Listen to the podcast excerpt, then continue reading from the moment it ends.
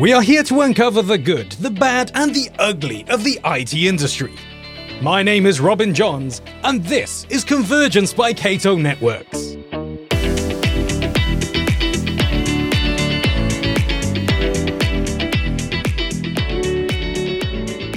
It's 2022, and you can't open your LinkedIn or read a news article without some mention of the Great Resignation. The Great Resignation shows no sign of slowing down, and in fact may be ramping up. According to a recent survey from Microsoft, 52% of Gen Z and millennials are considering joining the Great Reshuffle. This is up 3% from 2021. 35% of Gen X and baby boomers are also thinking about a job change in 2022.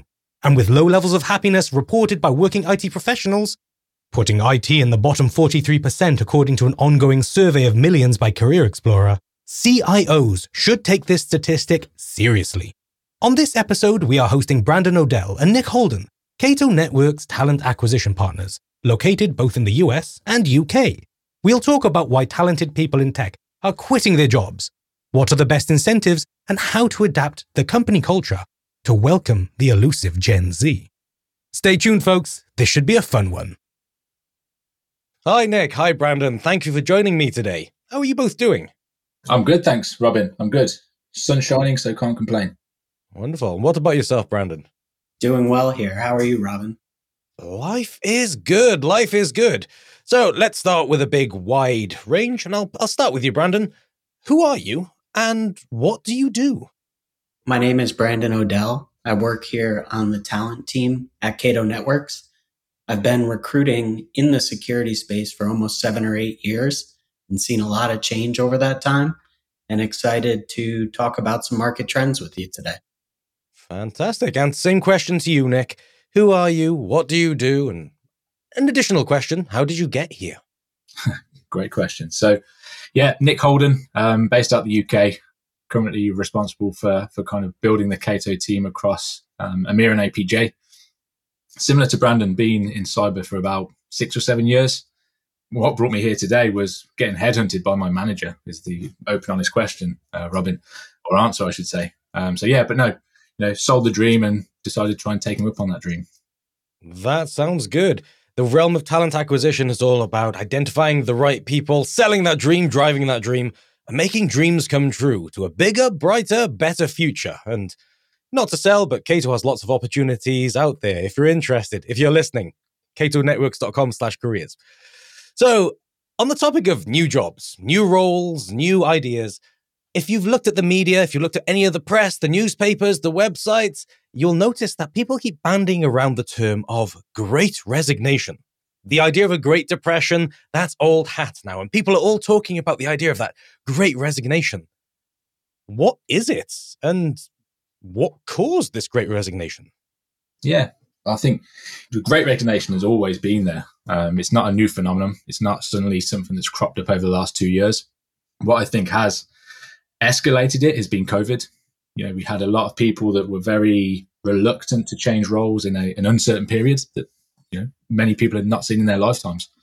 So I think once that was over, people kind of said, "Okay, now I can look elsewhere. I can change my job." And I think that's what kind of kicked it off. And we've seen that over the past 18 months to two years with people more open to, to changing roles. So, do you think it was just COVID that escalated people's willingness to resign? Or do you think there were other facts that was uh, causing the transition?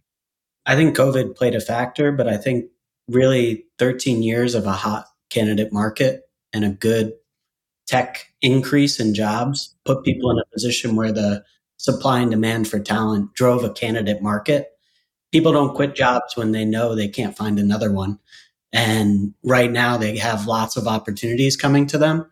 And if they see at their current role that they're not getting what they want, whether it's remote options or benefits or whatever it may be, they're willing to just say goodbye and I'll go find something better.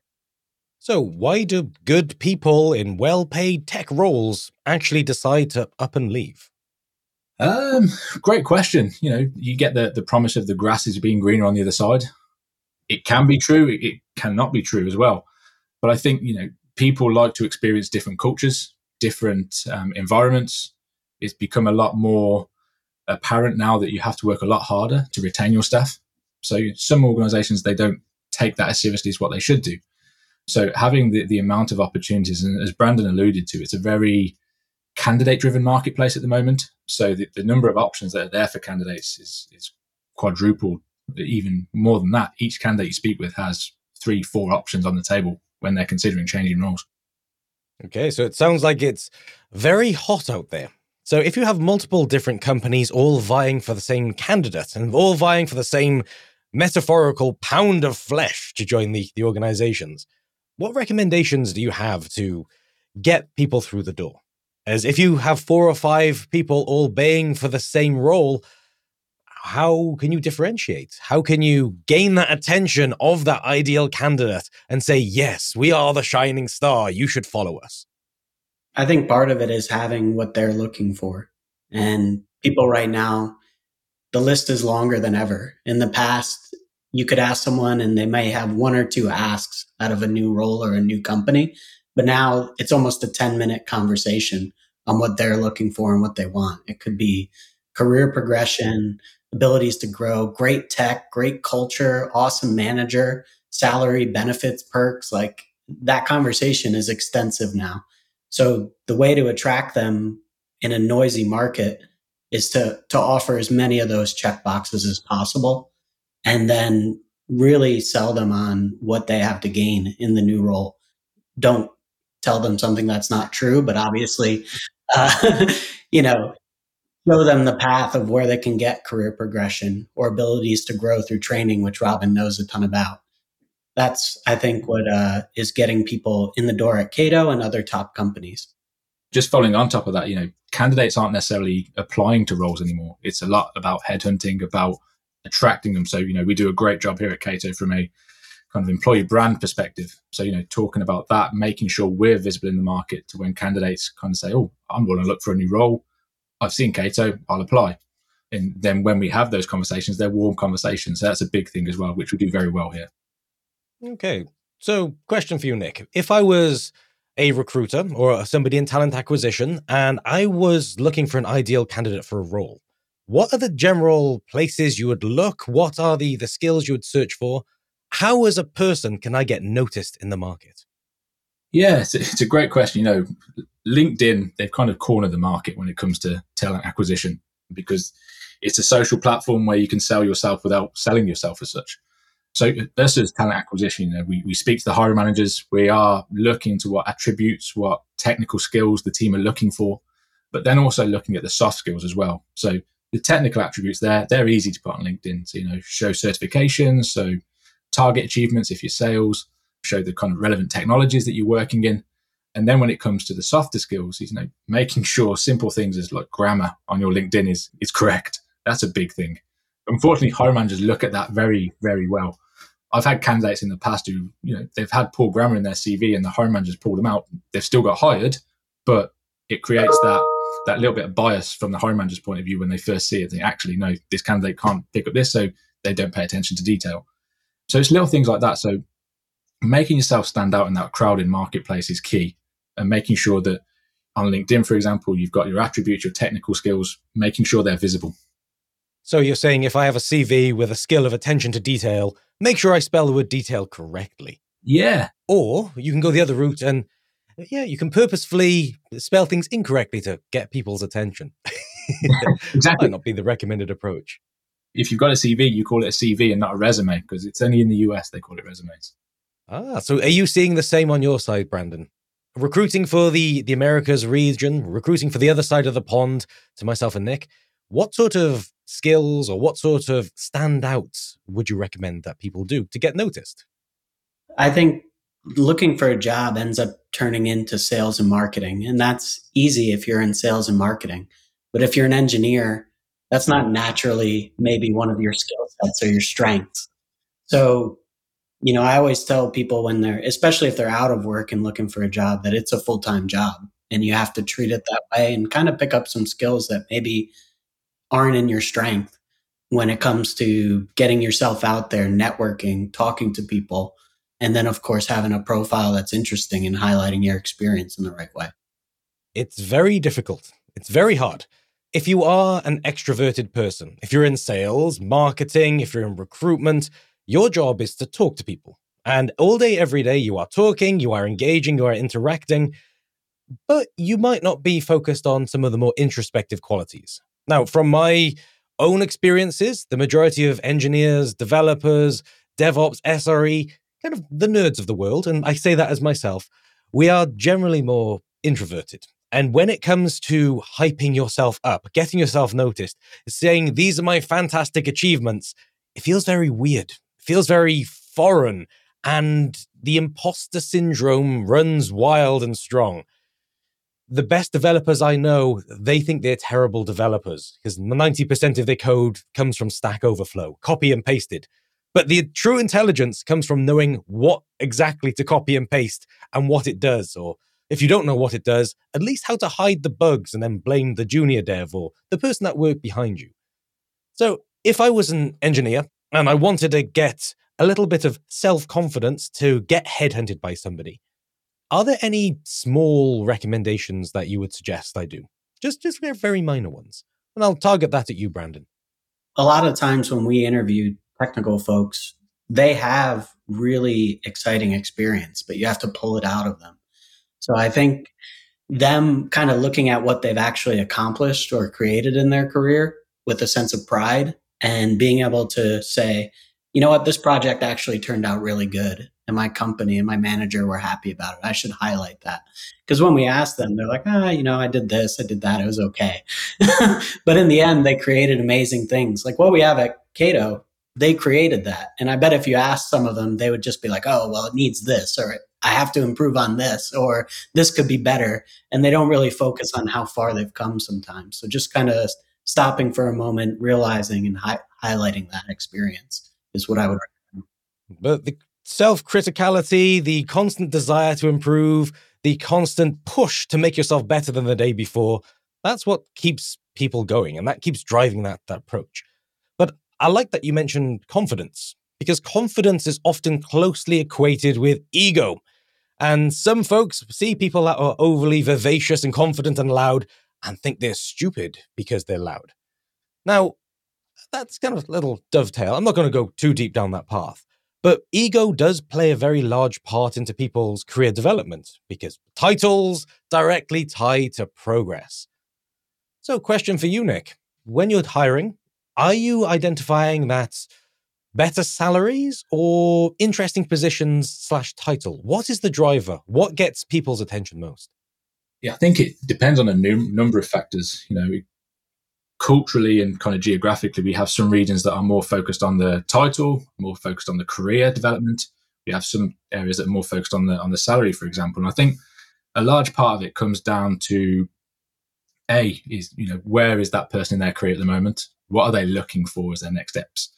I speak to many candidates that often say, "Oh, first call, it's not about the salary. I, I don't care about the salary." Um, and then you get later on, and oh, actually, it's all about salary. So it's about understanding that. Um, and you know, people have their own motivations for for taking a career change. And I think it's about being honest with yourself. And you know, us as recruiters, we're not here to to try and catch people out. We're not trying to here to get the best deal for Cato because we can find someone that's hundred thousand dollars under under budget. It's not about that. Look, people will pay market value if you think you're worth it. Um, and you know, kind of going back to confidence is the biggest thing, and being able to to talk to yourself, be honest with yourself, and say, "Look, I'm going to make a move. This is what I need. This is what I can feel comfortable with." But yeah, if you know, some people are truly motivated by title alone, and some are purely motivated on salary. So, are you seeing similar in the US, Branden? Like Nick said, it's it's case to case. You know, you'll come across a candidate who's been trying to get that manager title for two years and they weren't able to get it in their current role, and that's what's really driving them. They know that's the next step that they need to get where they want to be, and that's really important to them at that time. But generally, I think you could almost draw like a circle diagram of overlap of the things that people want and again, there's a lot of boxes and they're going to look at an overall opportunity for what's going to put them in a better place. Salary is a huge part of that and it's really competitive. So in this type of market, people aren't taking pay cuts generally. You know, they're looking for a step up and they're not going to settle for less than that, even if they feel like the opportunity is really exciting. How about people just entering into the workplace? There's no denying that the Gen Zs and the millennials are now effectively running the, the next wave of people in the market. So if you've just come straight out of university or if you only have a couple of years experience into the belt, are you seeing the same level of salary expectation and desire as you would for somebody in their late 40s, early 50s? I think even more so, maybe. You know, they have really high expectations of their worth, maybe even an inflated version of that sometimes. And there's so much information available to them that wasn't in the past. First of all, people talk about compensation. It used to be really taboo, but now I think people are open to having a discussion about it with their peers. Then there's Glassdoor, Fishbowl, uh, RepVue. There's so much information for them to say this is what the market gets for this type of position, and if they see that, that's what they want. They feel like they deserve it, and they're not going to settle for less. That transparency is both a blessing and a curse. it's a blessing to promote worker fairness, salary equality, and get people having those discussions to make sure your employers are treating you fair. But if I was a fresh grad and I went on levels.fyi and was, was seeing what a you know, level six Google senior associate fellow is getting, I would start thinking, yes, that is achievable. I'll point this one at you, Nick. Do you see many candidates, especially younger or junior candidates, being unrealistic with junior or entry level roles? Uh, yeah, is, is the short answer. And I think that's where it comes back down to the recruiter to level those expectations because it's okay saying, I want this really high salary, but A, do you have the skills and experience that go alongside that salary? Uh, and B, do you have the ability to achieve that? Because if we turn this on sales, for example, if you're getting a large amount of OTE, then you're expected to hit a, a big target. You're not going to get a, a, million dollar OTE and then have a, a fifty thousand pound a year target, are you? So it's it's kind of swings and roundabouts, and I think that's the same way for tech, for example, that you've got to be able to understand. Yes, a role may pay that, but do you come with the necessary experience, and are you going to be able to perform that role up to that level? And I think that's an important conversation for us as recruiters to have. You know, it's about setting expectations on the salary, but also setting expectations on the role requirements.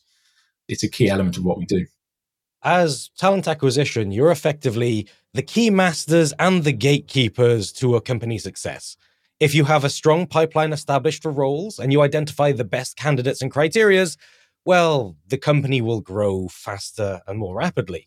So, in doing your initial candidate vetting and setting your expectations, you also need to start looking at culture and personalities. So, what sort of personality assessments, tests, or vetting do you do on your initial calls? And I'll start with Branden. I think a lot of it is, again, going back to what people are looking for and what they want. If they value diversity, if they value, you know, a good manager and a collaborative work environment, those are going to come up throughout the process naturally.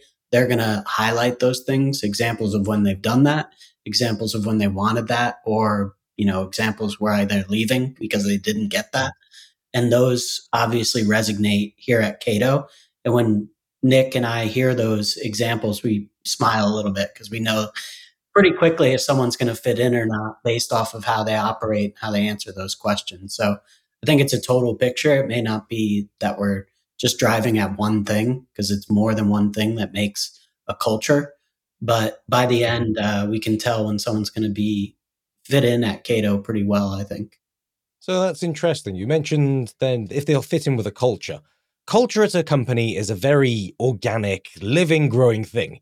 Any company that tries to force a culture generally doesn't have a culture. it's not something you can automatically force.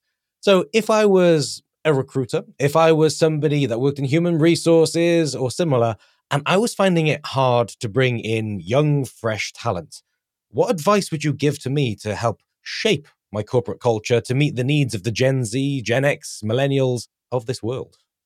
What I've learned about that generation is really what they want. And what they want the most is career progression and learning. And a company that cares about those things looks at where they stand in it and says, here's what we need to do to make those better. I know we've invested a lot in learning and development since I've been here. So that's one checkbox ticked. And then on the career progression side, I think probably that's an area we could improve for the Gen Z within our company. And I'm sure that we're looking at that and planning on improving that over time. So would you say having a consistent learning and development, an L&D plan is the best incentive to keep talent within a corporation or are there better ways to retain talent? There's no right or wrong answer when it comes to retaining talent. You've got to look at what's important to your team, to your culture. So what what might be important to your kind of L&D team, uh, Robin, may be very different to our sales organization, for example. Each part of the team is going to have different motivators. So I think it's about, you know, utilizing tools that are on the marketplace to, you know, stay in tune um, to what the business is looking for. And that culture really starts from the top. So, you know, CEO down have to be all talking the same type of culture. The best organizations that I've worked in with a good culture in inverted brackets is, you know, somewhere that is, is, is open, it's engaging, is being driven from the CEO. It's not a HR initiative, it's not a recruitment initiative, it's it's a leadership initiative. And that's the biggest thing. And then taking the time to listen to your employees on an individual basis, but also on a team basis, and saying, look, you know, to keep this team happy, we have to do X, and to keep this team happy, we have to do Y. But obviously, that's not scalable. So trying to keep it in a way that encompasses everyone and listens to as many people as possible. I've heard that one of the most profound reasons people leave a company is often because of their manager instead of the actual role itself. But there's quite a few things happening in the global macroeconomic climate currently, which are leading to quite a few people being forcibly pushed out. Websites like thelayoff.com and others seem to be going through a period of growth currently, as unfortunately, people seem to be being made redundant and corporations are downsizing or going through hiring freezes. So, how do you think this global situation is going to play out over the next 12 months? Um, I don't think it's going to improve. You know, I think there's going to be more kind of storms before the, the weather brightens up a little bit because, you know, we're, we're seeing now a lot of organizations cutting back or hiring freezes, for example.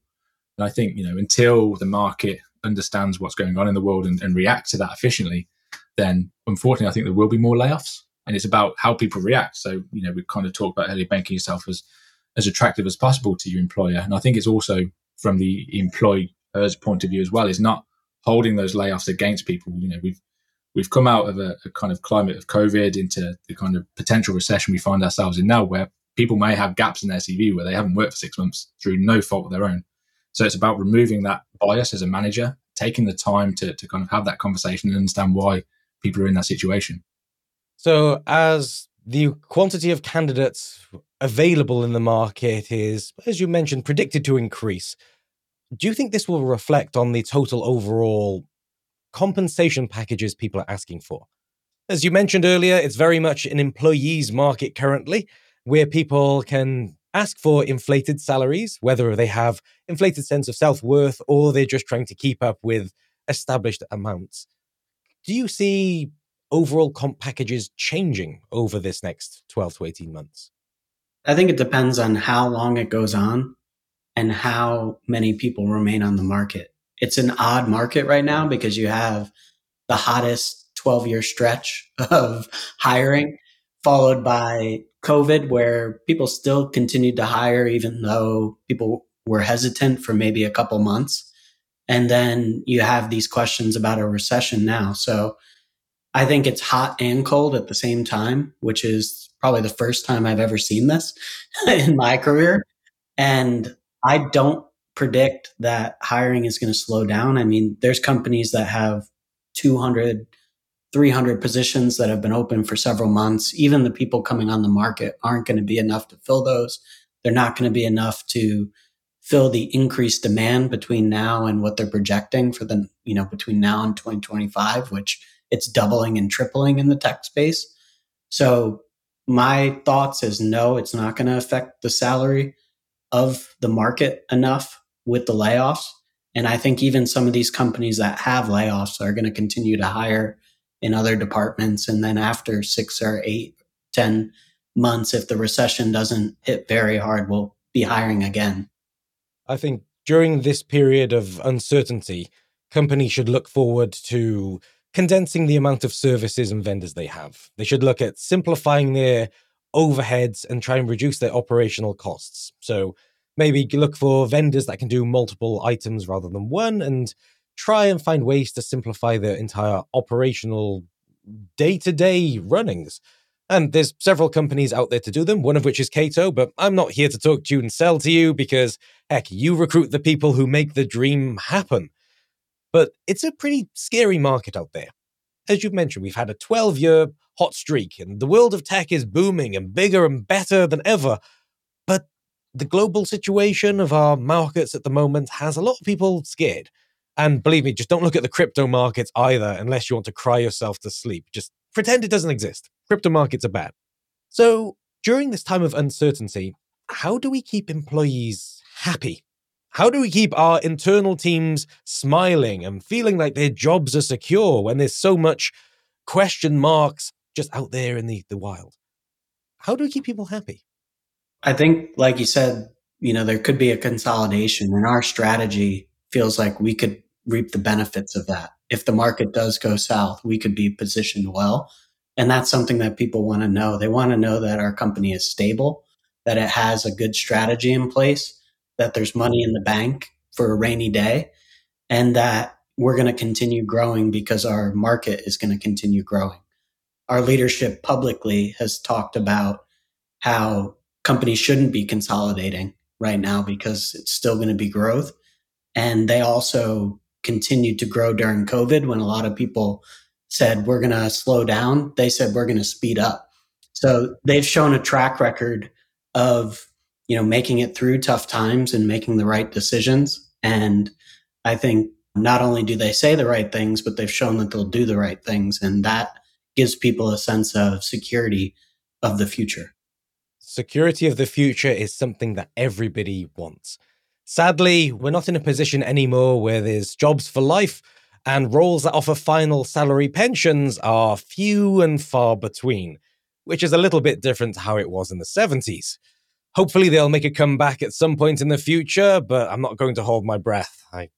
I think that's kind of of a bygone era. So, when it comes to acquiring talent, say you've you have an open role, you've scoured LinkedIn, you found the ideal candidate, you've reached out, how often do those leads go cold? Are you having the majority of your leads come back with a response, or do you feel like you're shouting into the void the majority of the time? Shouting into the void is a, is a good word to use. As recruiters, we, we sometimes have to be pests. As I'm pretty sure you've encountered in the past, Robin, where you get 50 messages from a recruiter, and there's only so many ways you can say no. Yeah, quite frequently I get messages saying, "Hey, do you want to be a Java developer? We have a short six month position." It's like, oh, I'll ignore that one again. But I, I, think you'd be a good Java developer, Robin. So you shouldn't put yourself out the uh, out the window all the time. But no, you know, it's about understanding is is having the, the conversation with the right level of candidates. You've alluded to there. You know, from a recruitment point of view, it's about being very specific with our targeted messaging. Only reaching out to people from from what we can see would fit the vacancy. The role could be of interest to them, and making sure that we're going to them with something that we feel as a recruiter is, you know going to be of interest candidates quickly get turned off when they hear something that's you know is way outside of their out of their experience, out of their comfort zone. On top of that is the networking side.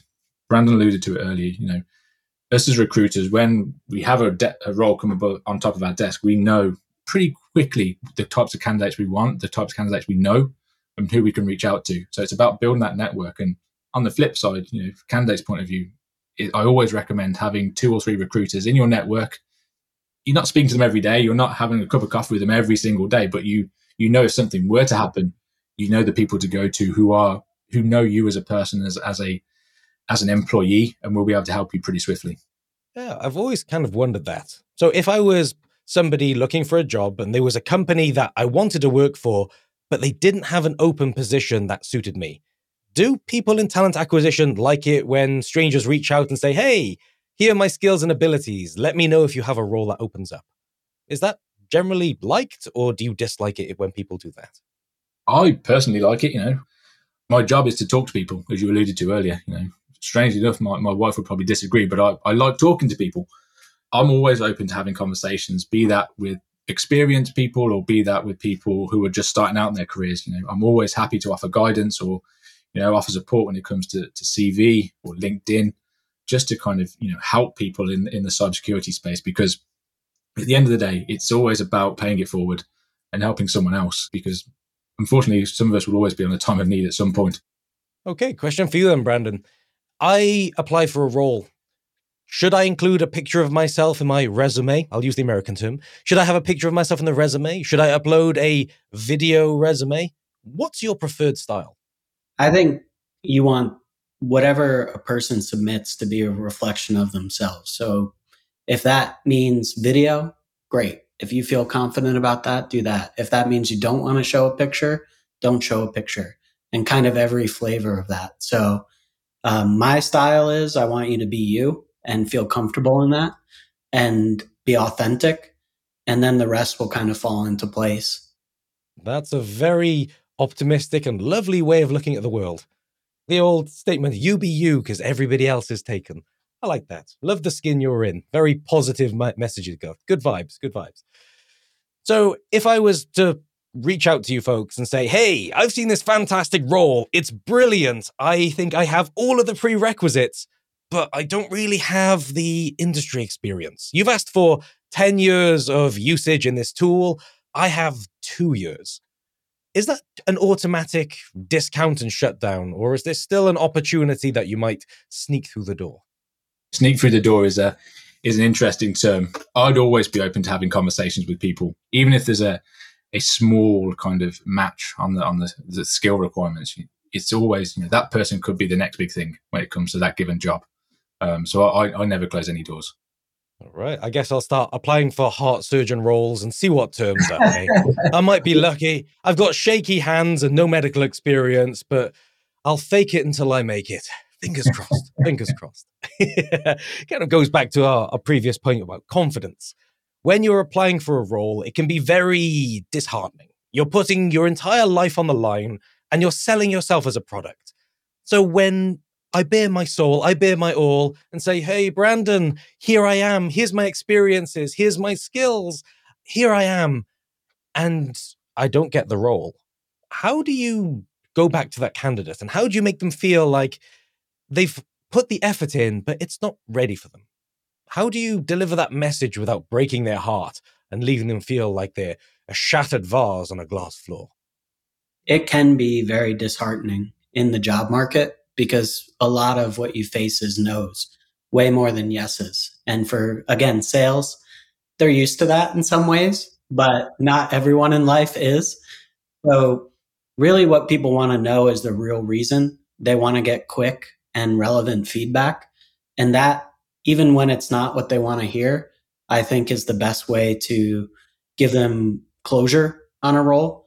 It's like, Hey, the manager liked your background but you didn't have this piece and other people did, unfortunately. They can relate to that because they see where their shortfall was and then they know an area that they could come up to get there in the future. Fantastic. So, Nick, if I was an aspiring young person who wanted to get into the world of tech, either in sales, marketing, or other, what one piece of advice would you give them today? I would say, you know, network to your heart's content don't be scared to, to put your face out there in, in terms of relevant people. Obviously, don't become a pest when you're doing this.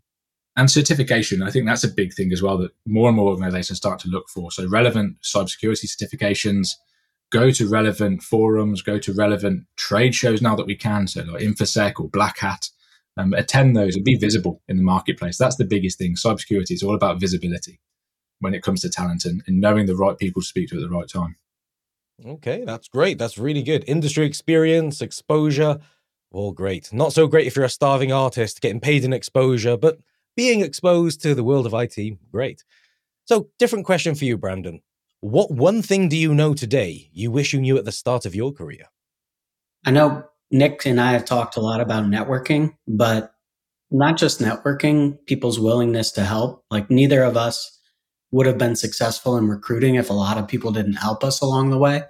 So reaching out to ask for help, realizing that people are generally good and want to do the right thing is kind of the one thing that I did a lot of, but I do wish I knew did more of because you never know what connection is going to really lead to something. Okay, great advice. Great advice. Keep your horizons open, help other people, and you never know which path life will take you. So, thank you both for joining me today. We had some really insightful topics. You've given me some things to think of, and it's been a pleasure talking to you. Thanks, Robin. Thank you, Robin. That was all for our episode today. I hope you've come away feeling a little more educated and empowered. In case you've forgotten, I'm Robin Johns, and you've been listening to Convergence by Cato Networks. Don't forget to hit subscribe, and I'll see you next time.